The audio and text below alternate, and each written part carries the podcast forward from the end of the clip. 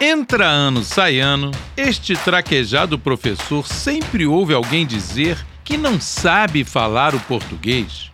Nessas horas, eu me lembro do saudoso poeta Mário Quintana, que, conversando com uma jovem estudante, quando esta se queixou com ele da enorme dificuldade da língua portuguesa, o sábio escritor, bastante espantado, logo indagou a moçoila: Mas como pode ser difícil uma língua em que você está falando comigo há 10 minutos com toda facilidade?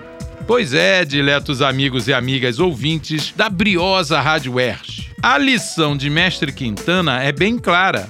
Falar um idioma é saber comunicar-se com esse código, ou seja, entender o que o outro fala e ser plenamente compreendido por ele ou ela. Para se expressar em uma língua, seja ela o nosso português brasileiro, muito tropical, o espanhol, o inglês, o francês, o chinês, o árabe ou qualquer outra, o mais importante não é falar bonito como alguns pensam, mas sim mandar o seu recado de boa, sem gerar ruídos nem dúvidas no interlocutor ou interlocutora. O problema é que aqui em nosso país, a pátria da Casa Grande Senzala, falar bem significou quase sempre empregar um idioma que está muito distante dos hábitos linguísticos do nosso povo e da nossa cultura.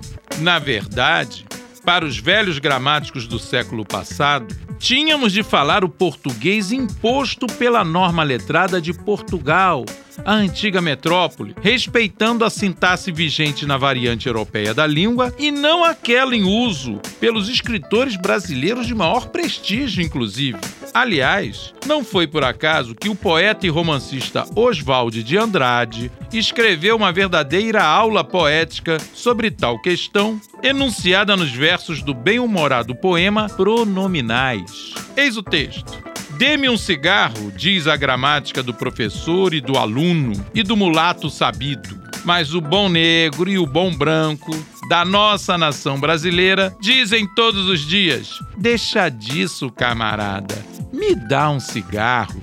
É ou não é uma aula de linguística esse poema do espirituoso escritor modernista Oswald de Andrade? Imaginem vocês, diletos ouvintes, se a saborosa marchinha Me Dá um Dinheiro Aí, conhece? Composta pelos irmãos Ferreira e gravada em 1959 por Moacir Franco, se ela tivesse de seguir a singular norma de Portugal, como ia ficar isso? A letra iria ficar bem esquisita, não é? Ouçam só esta versão que parodiamos só para ilustrar, jocosamente.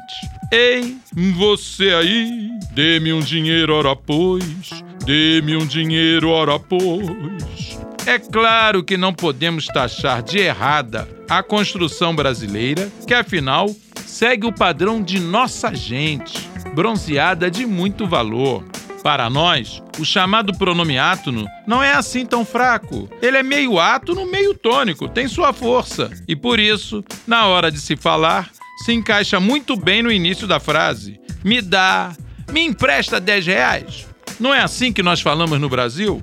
Aliás, até no espanhol esse uso é muito comum. Me encanta, me gusta. Se você duvida, lembre-se, a resposta está na ponta da língua.